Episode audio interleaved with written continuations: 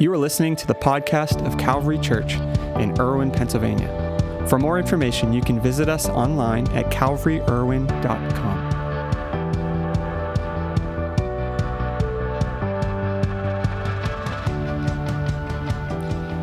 good morning, everybody.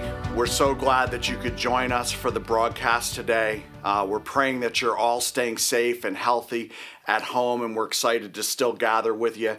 If you haven't had a chance to meet you yet, my name is Lance, and I'm one of the teaching pastors here at Calvary.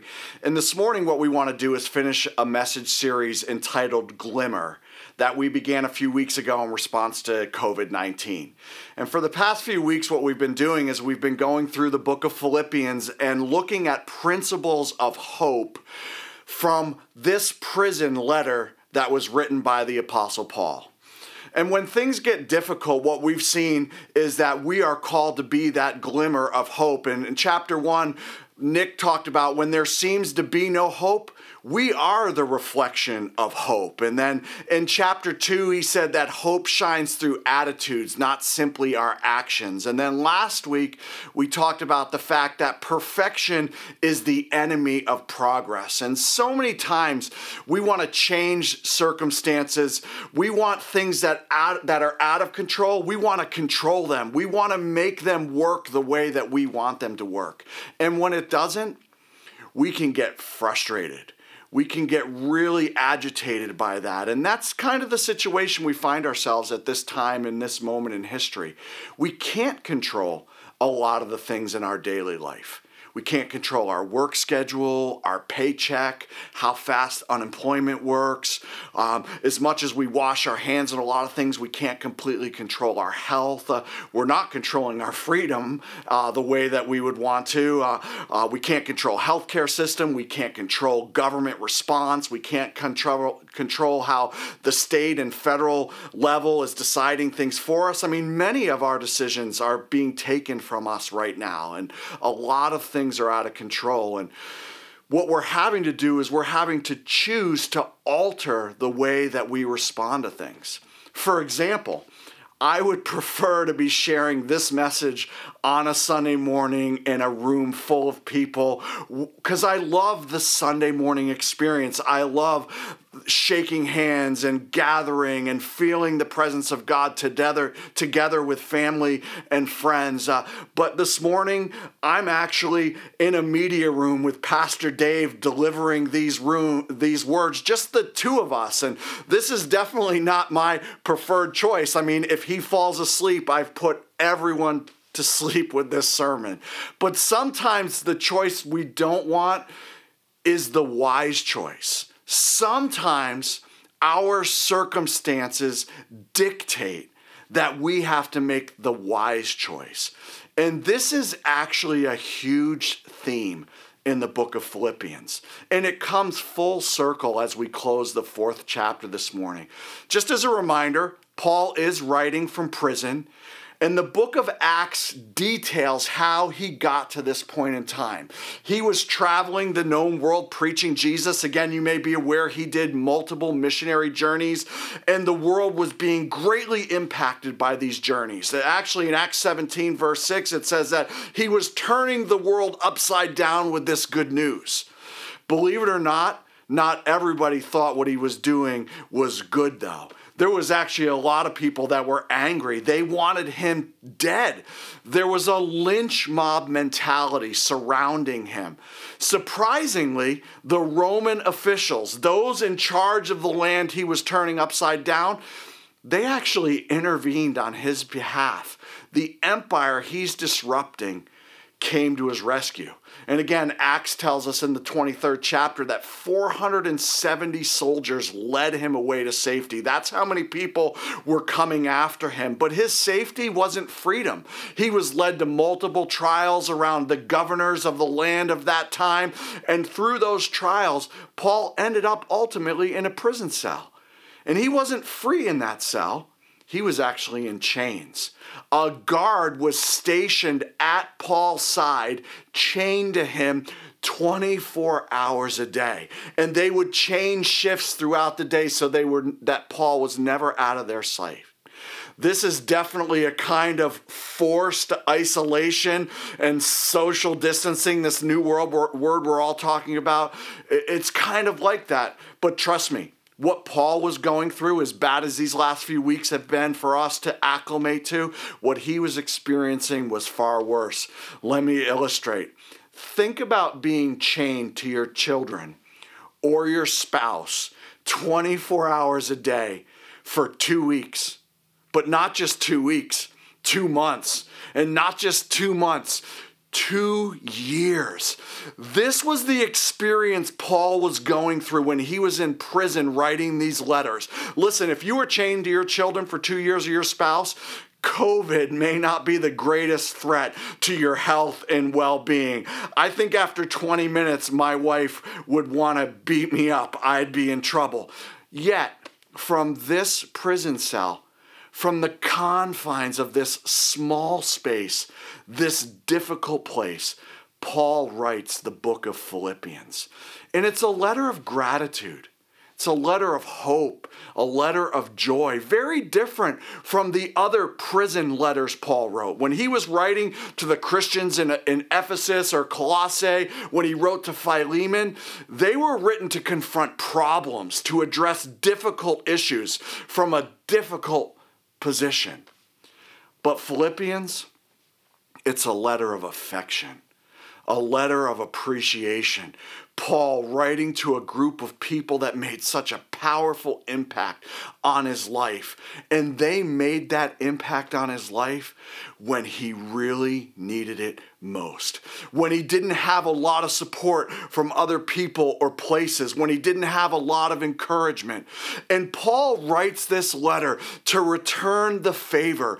And the language of Philippians is him pouring out a heart of encouragement to them, a heart of appreciation. And that is so evident as we get to chapter 4 this morning. He drives home the main theme of this book, and that's this. We can have joy.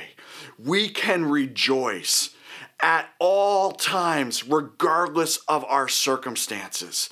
I don't know if you realize as we've been going through the book, but in every chapter, and in 14 different occasions, Paul uses the word joy or rejoice. Uh, every chapter, 14 different times, this letter of affection is about encouraging them to rejoice.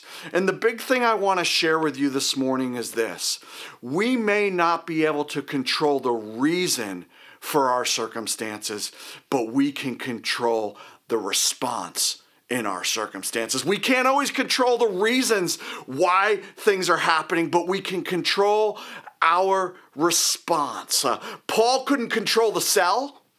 He couldn't control the conditions. He couldn't control the chains. Paul wasn't making all the rules when he was writing this letter. But even though he couldn't control those things, he wasn't a prisoner in that prison cell because he controlled his response during that time. Let's pick it up in verse 1 of chapter 4. Paul says this Therefore, my brothers and sisters, you whom I love and long for, my joy and crown. Paul talks about these Philippian Christians and says they're his joy and his crown. And then he encourages them stand firm in the Lord in this way, dear friends, or stand firm in what you're going through. I mean, the very thought of these people brought joy to him. It filled him with joy in his isolation. It filled him with joy despite the imposition of being in that prison cell. As a matter of fact, he said he wasn't the only one that should have joy, they should have it too. Listen to what he says in verse 4 Rejoice in the Lord always. And I will say it again rejoice. Rejoice always. The Greek word there for always. It means always. No matter what the situation, no matter what the circumstance, always rejoice, always be filled with joy. And then he repeats himself. In case you missed it, I'll say it again rejoice. He wants them to understand that no matter what their circumstances are, no matter what their situation is, that they can rejoice. Now, the Greek word for rejoice is actually an important one. It's pronounced hero, but the word itself looks like cheerio, and maybe you've heard that greeting before cheerio, and it means to be cheerful or calmly happy or healthy. That's literally what the word means in the Greek language. Paul says, rejoice, cheerio, be cheerful, calmly happy or healthy. He said this should be our response in every situation at all times. Rejoice in the Lord always. Be calmly happy. He doesn't say every situation will be joyful, but despite the reason, my response, your response, our response can be joy.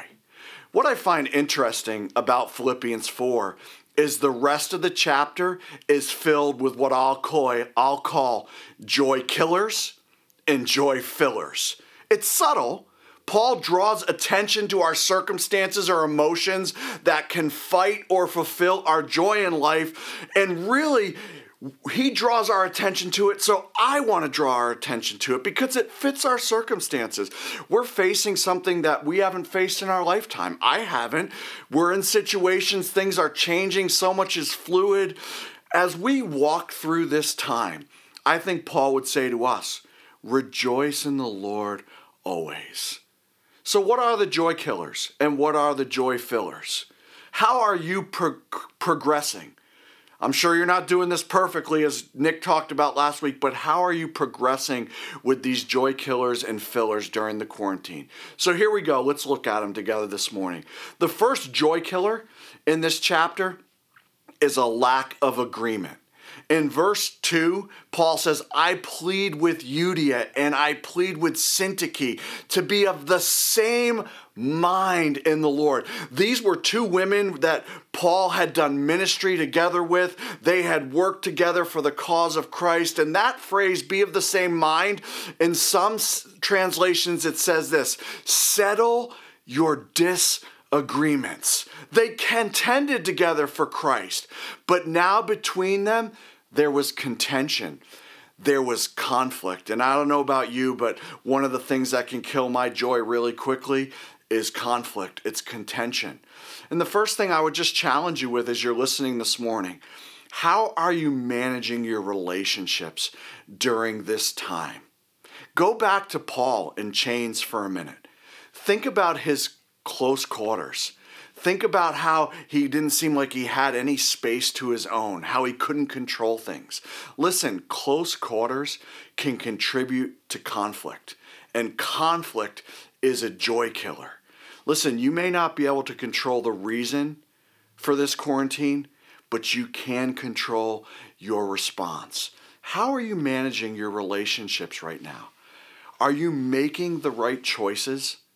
When conflict arises, when space is cut off, when things get difficult, moms, when your kids just get you to the point where you think you're going to lose it, wives, when you're seeing your husband a little more than normal. I mean, this is a reality of this. Our relationships are being challenged. Are you making the wise choices during this time? Are you making the joyful choices? Do you maybe need to step back this morning after this message and have a conversation? Do you maybe need to set some things right? Listen, we can't control the reason that our relationships have changed the way that they are, but we can control our response to that. So that's the first thing Paul says to these two women be of the same mind. Get on the same page. The second thing that Paul draws attention to, and this is very familiar in this passage, the second joy killer is anxiety. In verse 6, he says, Do not be anxious about anything. And just like the Greek word for always means always, the Greek word for anything means anything. Don't worry. Don't be filled with anxiety about anything. And I think this is one of the biggest challenges in our everyday life. Take away what's happening right now, take away all the challenges. And this is one of our biggest challenges anyway. Three or four years ago, I did an unscientific study on Facebook and I asked people to tell me what the negative emotion that they experienced most often was. And I had over a hundred people respond to that little survey. And I got fear and I got depression and I got anger. But guess what response I got most often for a negative emotion? It was worry. Almost 80% of the people that responded said worry was a difficult thing or a negative emotion that they experienced. And that's under normal circumstances. Think about it now. Anxiety is a big thing. And why do we worry so much? Why do we allow anxiety come in? Because it's our way of trying to control things. It's our way of trying to figure out how we can make things manageable. But worry, listen, worry does not control things. Worry actually kills them. Worry is a joy killer. It's not just a joy killer, worry is a peace killer. And if we go back to Jesus' words in the Sermon on the Mount in Matthew chapter 6, it shows us that worry is nothing more than negative meditation, thinking negatively over and over on the same thing. And you know what that negative meditation leads to? It leads to a whole bunch more of negative emotions. And our emotions can get control of us. And that worry can become fear. And that fear can become uh, a sense of foreboding or discouragement or despondency. And for all our worry, Matthew 6 says, we can't change things, no matter how much I worry, no matter how much you worry no matter how much anxiety tries to come into our lives, and no matter how much anxiety is in your life right now, listen, it's not going to fix things. I guess my question to all of us is is worry running your life right now? I think another question is is that worry then ruining your life? Listen, worry is not helping you. It's not helping me. It's not helping us. Paul says, Rejoice in the Lord always. And again, I say rejoice. And don't allow anxiety and worry to kill that. So, how are we doing with these joy killers right now? Are we managing them correctly? Are we walking through them correctly? Well, the good news in Philippians chapter 4 is it's not all bad news. The whole chapter isn't about the things we struggle with conflict and anxiety and, and worry.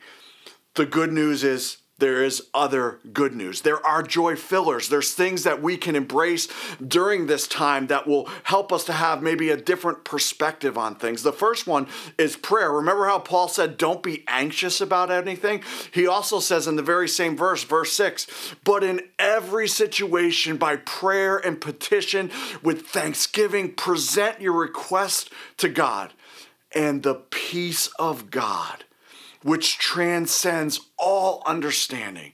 And I would say, not just the peace of God, but the joy of God that transcends, that is over all of our ability to figure out, manage everything that's going on, will guard your hearts and your minds in Christ Jesus. Listen, we have a lot of free time, and worry is going to try to invade that. But Paul says the best thing we could do is invest additional time in prayer. Paul says, choose prayer. And in choosing prayer, you're choosing joy and peace. You're making the struggle, making that struggle that's there a little easier to handle it. And maybe right now, the struggle has turned into some doubt or fear. Worries compounded and maybe as I'm talking about prayer, you're thinking, prayer isn't going to change anything. It's not going to stop COVID. It's not going to put me back to work. It's not going to pay my bills. Let me just remind you, and I've needed reminded of this many times in my life prayer is where the impossible happens. You know, sometimes the impossible is in us. And I think if I've learned anything about prayer over the years, is that prayer may not change my position, but it does change my perspective. When I go to God and I bring my worry, my anxiety, my conflict, all those joy killers to Him, the situation may not change immediately, but my perspective does. Listen, prayer is a joy filler, it changes perspective. And that leads right into Paul's next point, his next joy filler.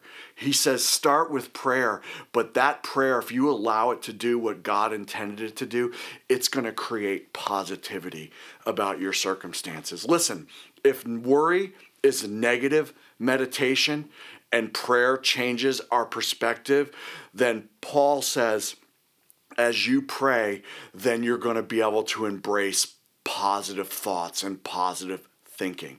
And I want you to understand what I'm saying here. I'm not talking about the feel good, self help kind.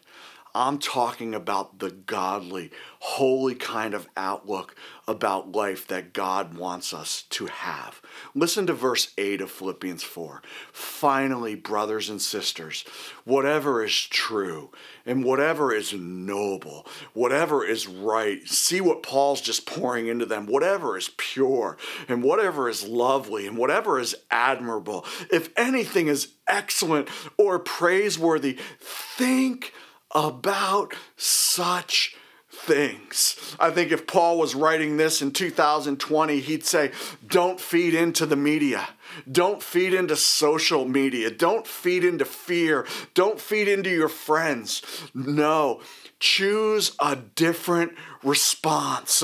Choose the joy fillers. What do I know it's true right now in my life? Even though I don't understand everything else that's happening, what do I know is true? And what do I know is noble? What do I know is lovely? What is praiseworthy in the middle of this? Listen, there is so much good in God, and He shares it with us so that we can shine and there's a glimmer from our lives. This is the attitude, this is the approach, and this is the response that will create the next joy filler Paul talks about, which is contentment. It starts with prayer that changes our perspective, that creates a positive outlook. And that positive outlook gives us a sense of everything's going to be okay. It doesn't look okay, but it's going to be okay.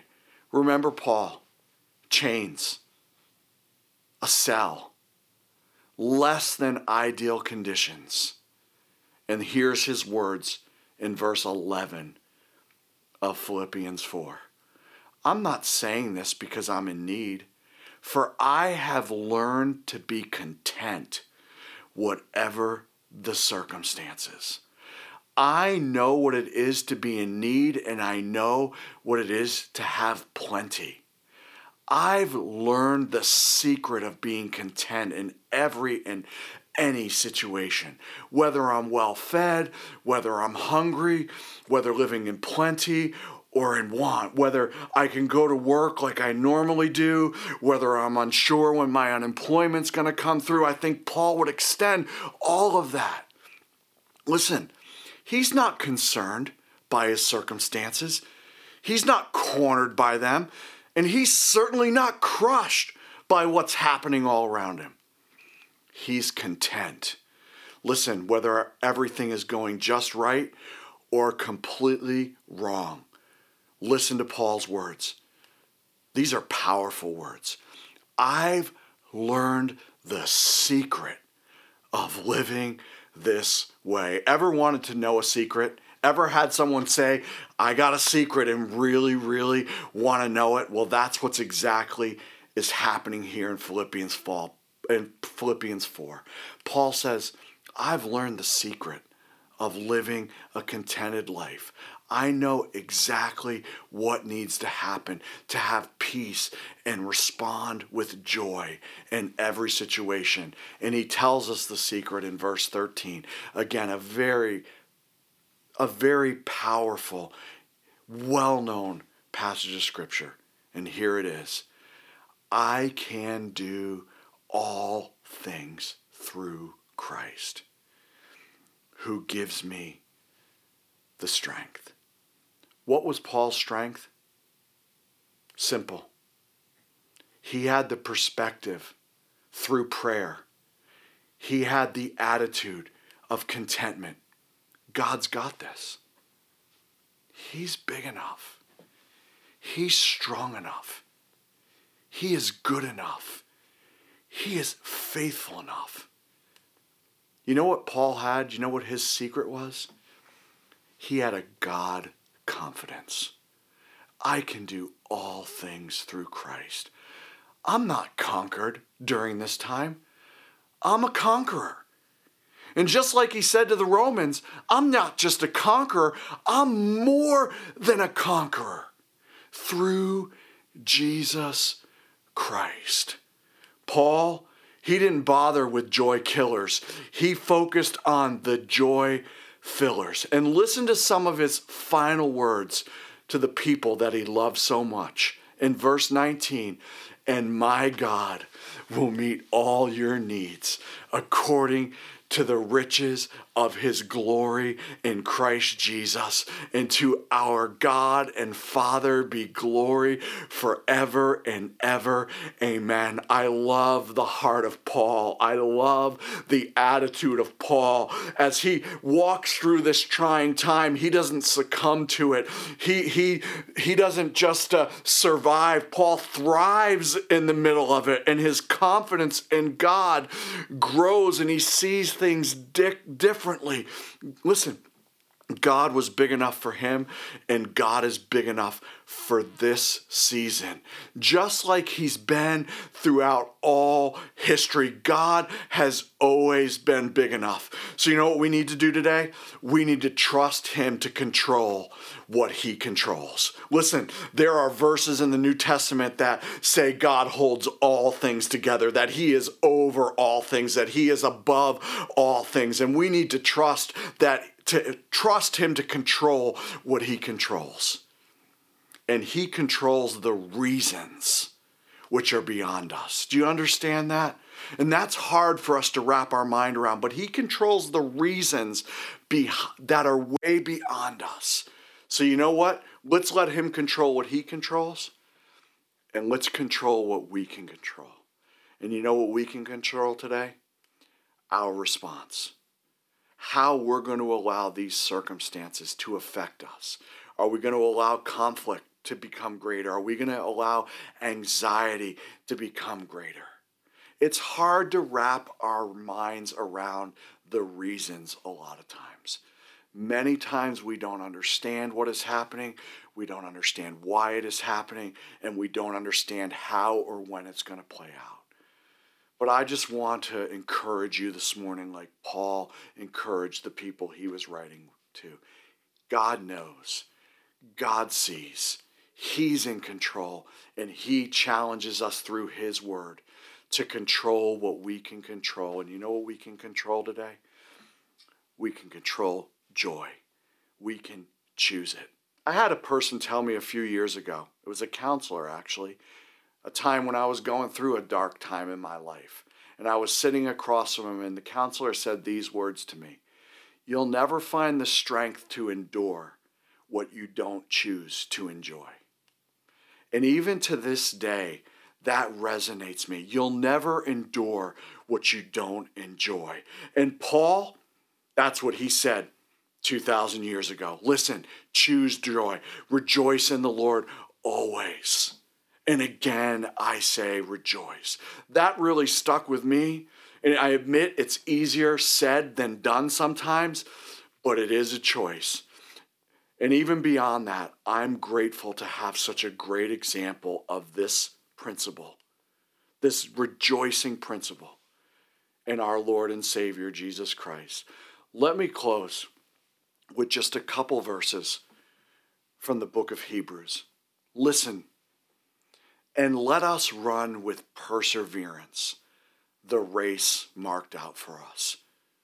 Think of it this way let us walk through this time when we don't know when it's going to reach its peak. We don't know when the curve, as they say, is going to flatten, when we don't know when things are going to go back to normal.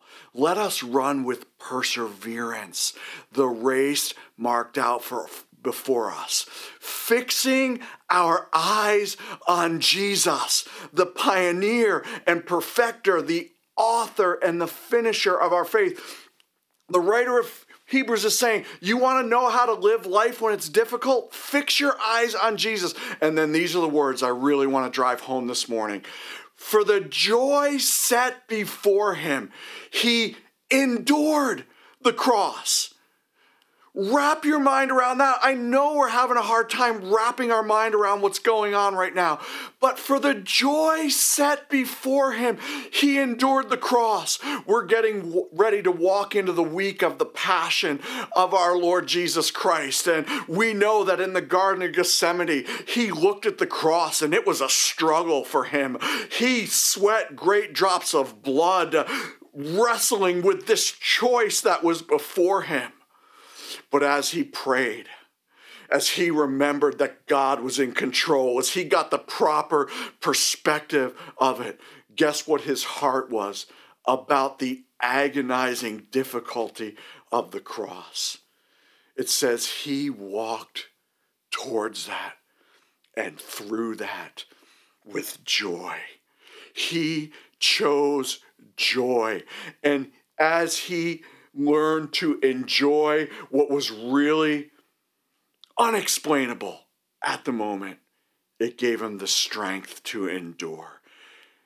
And he scorned its shame, and he sat down at the right hand of the throne of God. I love the visual of that passage because it shows Jesus sitting down victorious after walking through the most difficult thing that we could ever imagine. And I just see him cheering us on right now, saying, You can endure this, but choose joy as you walk through it. Let's pray together today.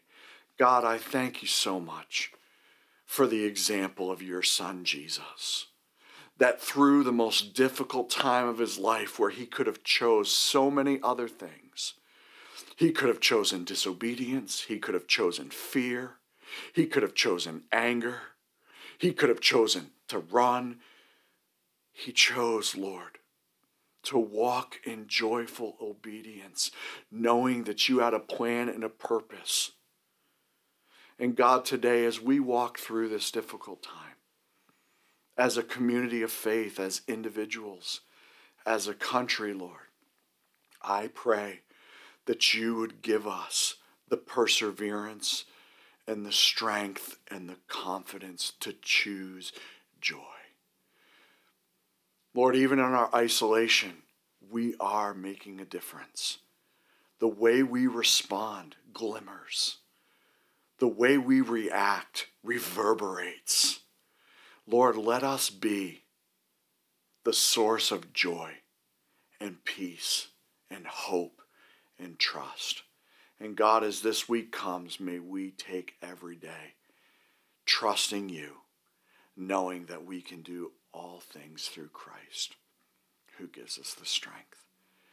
And we pray this in your name. Amen. We want to thank you so much for joining us. We continue to pray this week that God will bless you, keep you healthy, provide. If we can help in any way, please reach out to us. We love you guys. Have a great day.